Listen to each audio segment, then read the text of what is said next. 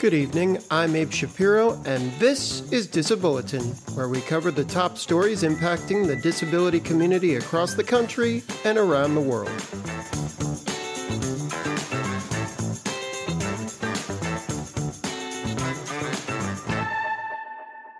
In recent weeks, New Jersey schools have been implementing new steps for students with disabilities to return to the classroom following disciplinary incidents. According to a January 2nd story from NJ.com confirmed by Disability Scoop on January 10th, quote, some advocates say school officials, understaffed and overwhelmed by the mental health problems of students after the pandemic, have begun relying on psychiatric clearances as a way to quickly remove the most difficult special education and general education students from their classrooms.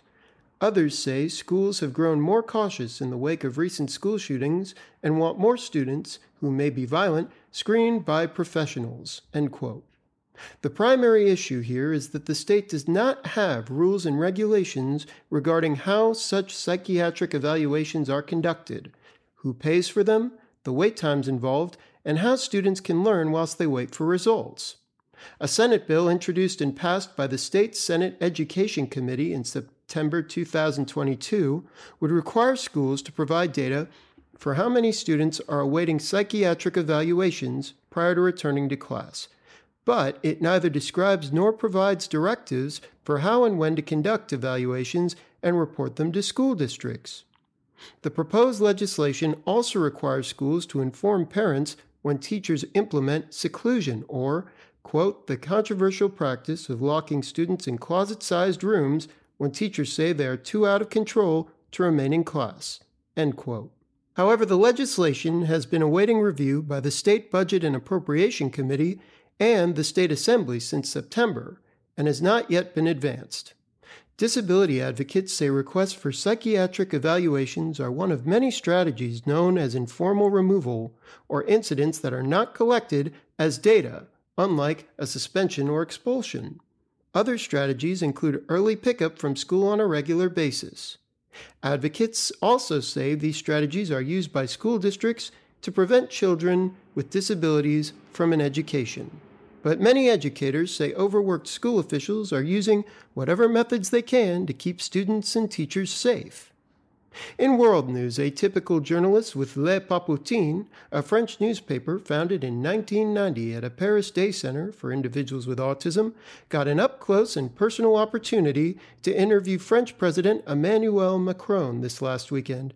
Topics discussed included the president's personal life, his stances on the policies of Russian President Vladimir Putin, and current goals of the French government. According to ABC News, quote, journalists wrinkled out some remarkably intimate details and gave Macron a platform to show a more personal side at a critical juncture in his second term as president. His government is embarking on a high risk effort to push back France's retirement age a promised reform of the pension system that is infuriating critics and threatens to bring protesters onto the streets. End quote. On Putin and the president's current stance on Russia's current war in Ukraine, Macron said, quote, When you meet him like that, he's not unpleasant. That's the paradox. End quote. At interview's end, Macron complimented his interviewers by saying, quote, Your questions took me onto grounds where I'd not been in other interviews. End quote. In the weeks to follow, Disabulletin will be starting a new report concerning a Supreme Court case out of Michigan regarding a deaf student being denied his high school diploma over a dispute regarding accommodations. The case concerns whether or not families must exhaust all legal options under the Individuals with Disabilities Education and Americans with Disabilities Acts before filing for monetary damages following violation of their students' right to educational accommodations.